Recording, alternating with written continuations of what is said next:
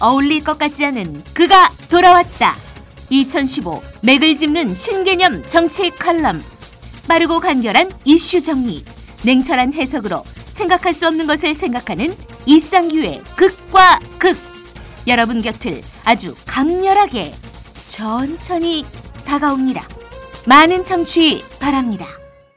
안녕하세요. 극과 극 칼럼 뉴스를 진행할 정치평론가 이상규입니다. 누구나 쉽게 어디서나 명확하게 세상을 해석하는 당신만의 칼럼 해석 코드를 알려드리겠습니다. 먼저 오늘 꼼꼼하게 챙겨봐야 할 오늘의 키포인트 뉴스5를 알려드리겠습니다. 무식하게 그냥 뉴스 많이 알고 있으면 머리만 복잡해집니다. 뉴스 정보는 양이 아니라 질입니다. 분류 정제된 객단가 높은 뉴스 정보가 필요합니다. 5, 4, 3, 2,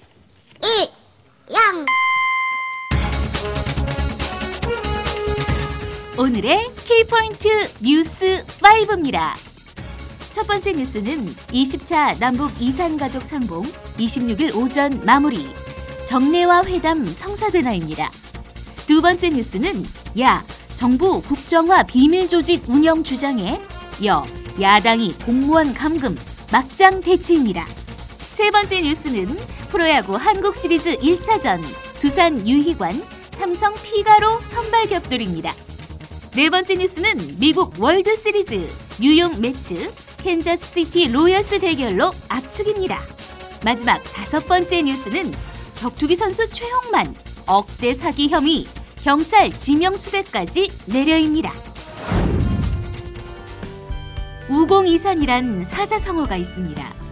우공이 산을 옮긴다는 뜻으로 어떤 일이라도 끊임없이 노력하면 반드시 이루어진다는 말입니다. 이 말의 핵심은 키포인트 뉴스가 궁금하면 성실하게 인터넷 뉴스를 검색해보라는 의미입니다. 지금 바로 인터넷 뉴스 검색 시작하십시오.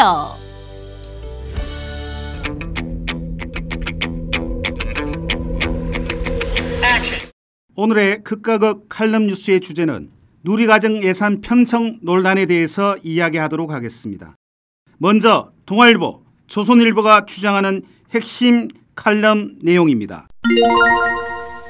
동아일보 사설 아이들 볼모로 언제까지 무상보육 예산 싸움 할 참인가? 무상보육 누리과정 예산을 둘러싼 싸움이 연례 행사가 됐다. 전국 14,000여 개 어린이집을 회원으로 두고 있는 한국 민간 어린이집 연합회는 정부 예산에 누리과정 반영을 요구하며 28일부터 사흘간 교사들의 집단 연차 휴가를 예고했다. 전국 17개 시도 교육감은 21일 임시총회를 열고 내년부터 5년 동안 누리과정 보육비를 편성하지 않겠다고 결의했다. 교육감들의 집단 행동은 올해 들어서만 네 번째다. 어린이를 볼모로 한 힘겨루기에 맞벌이 부부들만 발을 동동 구르고 있다. 시도교육청은 국가와 지방자치단체는 영유아를 보육할 책임을 진다는 영유아 보육법을 들며 정부가 책임지라고 요구했다. 이에 맞서 정부는 누리과정 예산을 시도교육청이 의무 지출하도록 올 9월 지방재정법 시행령을 고쳤다. 서로 법적 근거를 들이대며 상대에게 책임을 떠넘기고 있는 것이다. 국책 연구기관인 한국교육개발원은 작년 말 발간된 보고서에서 누리과정으로 시도교육청은 심각한 어려움에 직면해 있다면서 누리과정은 국가의 정책 사업이므로 당연히 국고 보조로 지원돼야 한다고 밝힌 바 있다. 조선일보 사설 아이들 볼모 잡은 어린이집 싸움 더는 못 보겠다. 전국 14,000여 곳의 민간 어린이집에 다니는 영유아 수는 70만 명에 이른다. 민간 어린이집이 집단 휴업을 할 경우 맞벌이 가족들의 일상은 깨질 수밖에 없다. 벌써부터 28일에서 30일 아이를 맡아줄 사람을 찾느라 부산하고 사람을 구할 수 없는 부모는 직장에 휴가를 내야 한다고 한다. 복지부는 집단 휴업은 불법이라며 엄단 방침만 밝히고 있다. 작년과 달라진 게 하나도 없다. 정부와 지자체, 어린이집이 아이들을 볼모로 잡고 서로 마주보고 달리는 기차 게임을 하는 이 꼴을 언제까지 봐야 하는가? 교육으로서의 성격이 큰 5세 아이에 대한 부분은 시도 교육청이, 육아에 가까운 3, 4세 아이에 대한 몫은 복지부가 부담하는 방안을 포함해 단기적인 대책이라도 빨리 나와야 한다. 당연히 이런 무상 보육이 지속 가능한 건지 아닌지에 대한 전면적인 검토가 뒤따라야 할 것이다. 또 다른 반대쪽인 한국일보, 한겨레 신문이 주장하는 핵심 칼럼 내용입니다. 한국일보 사설 연례 행사된 보육대란 결국 정부가 해결해야 교육청이 허리를 졸라매야 한다는 정부의 주장이나 2조 원에 달하는 누리과정 예산을 떠맡을 여력이 없다는 시도교육청의 입장은 각자 이해할 구석이 있다. 하지만 누리 과정은 박근혜 대통령의 대선 공약으로 시작된 사업이다. 그런 만큼 교육청 예산이 아니라 국가 예산으로 충당되는 게 원칙적으로 옳다. 정부는 매년 수혜 대상이 급격하게 늘어나면서 예산 규모가 눈덩이처럼 불어나자 발을 빼고 있다. 그렇다고 이제 와서 법을 바꿔 나몰라라 하는 것은 정도가 아니다. 교육부가 총 1,100억 원의 특별 교부금을 누리과정 예산 편성 정도에 따라 차등 지급하기로 한 것도 온당치 않다. 지방교육재정 운영 성과에 따라 지급하는 특별 교부금을 누리과정 예산 편성을 압박하는 무기로 활용한다는 비판이 나올 수밖에 없다. 한결의 사설 정부의 무책임이 빚은 보육 대란 지금의 상황은 보육 현장을 볼모로 정부와 시도 교육청이 치킨 게임을 벌이는 형국인데 누가 뭐래도 정부의 책임이 훨씬 크다. 지난 대통령 선거에서 당시 박근혜 후보가 10대 복지 공약 중 하나로 내세운 누리과정 공약을 제 손으로 내팽개친 꼴이기 때문이다. 당시 새누리당은 0세에서 5세 보육 및 교육은 국가가 완전 책임진다고 국민들에게 거듭 약속했다. 그런데 정부는 약속 파기도 모자라 의무 지출이라는 카드를 내세워 관련 예산 편성 가능성을 막아버리기까지 했다. 네 돈으로 내 공약을 이행하라는 무책임과 뻔뻔함의 극치가 아닐 수 없다. 빠듯한 나라 살림을 책임져야 할 정부의 고뇌를 이해 못할 바는 아니다. 그렇더라도 손쉬운 보육 예산부터 줄이고 나선 정부의 근시안적 형태는 비판받아 마땅하다. 제 입으로 약속한 보육 공약마저 손바닥 뒤집듯 내팽개치는 정부의 저출산 고령화 대책에 과연 얼마나 믿음이 가겠는가. 극과 극 양쪽의 핵심 칼럼 내용을 살펴보았습니다. 오늘의 주제는 누리과정 예산 편성 논란에 대해서 청취자 여러분들에게 다음과 같은 칼럼 해스 코드를 말씀드리겠습니다. 보육교사들이 단체 행동에 나서게 된 계기는 정부의 일방적인 보육 예산 삭감입니다.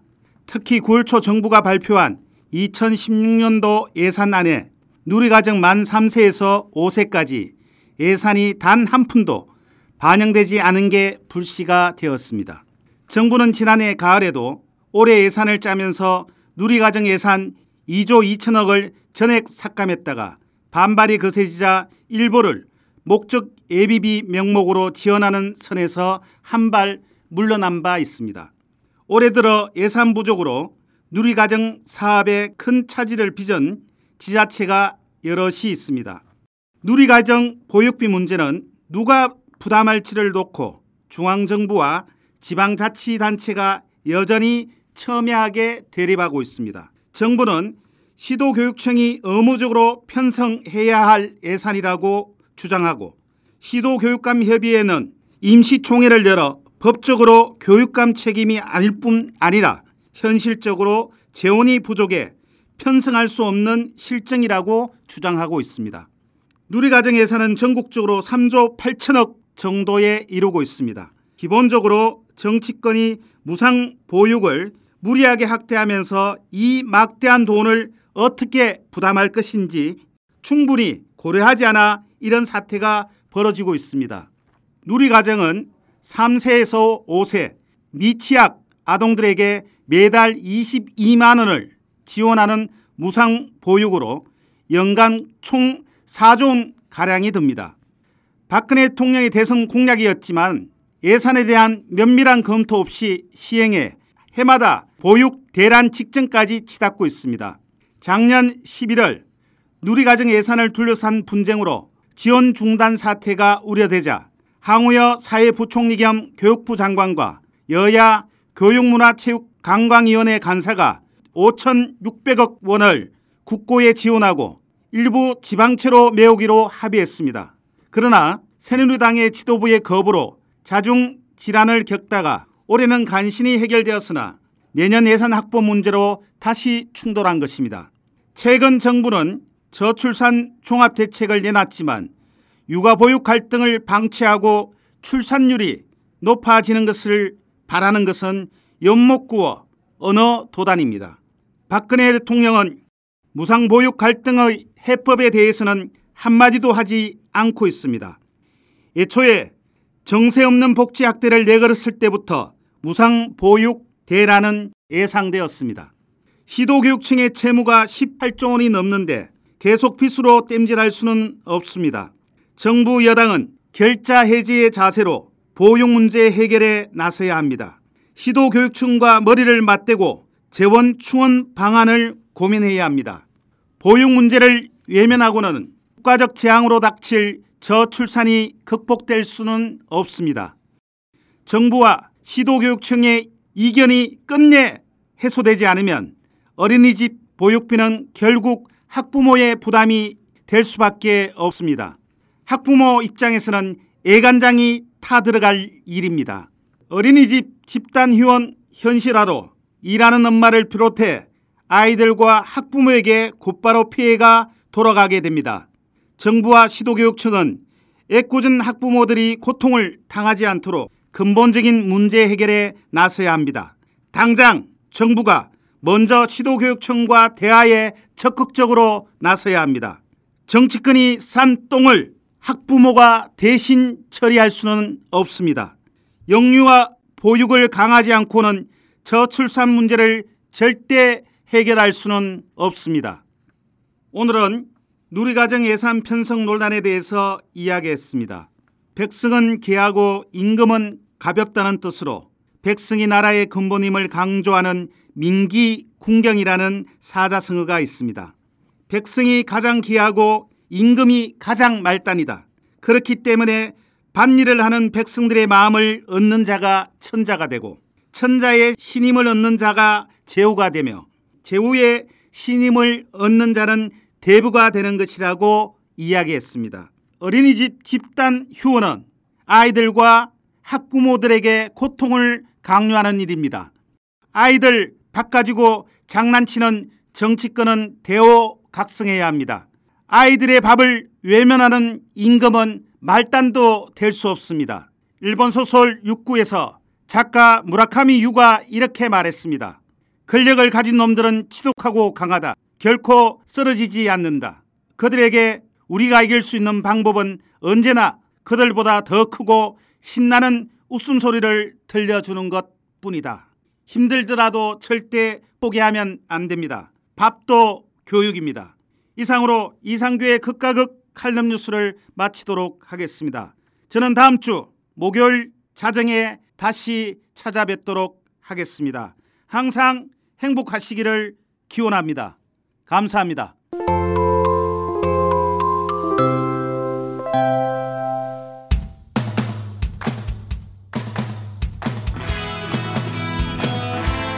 이 영화를 볼까 저 영화를 볼까? 영화 홍수 시대의 정작 뭘 봐야 할지 모른다고요. 여러분의 고민을 싹 날려버릴 방송이 찾아옵니다. 이름하여 전창걸의 부기 영화.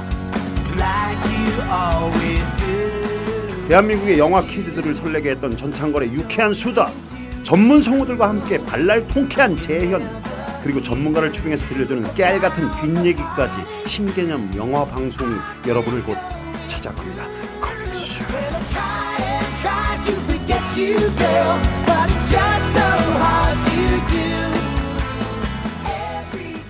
사람과 사람을 연결하는 공감 미디어 스마트 미디어 N입니다.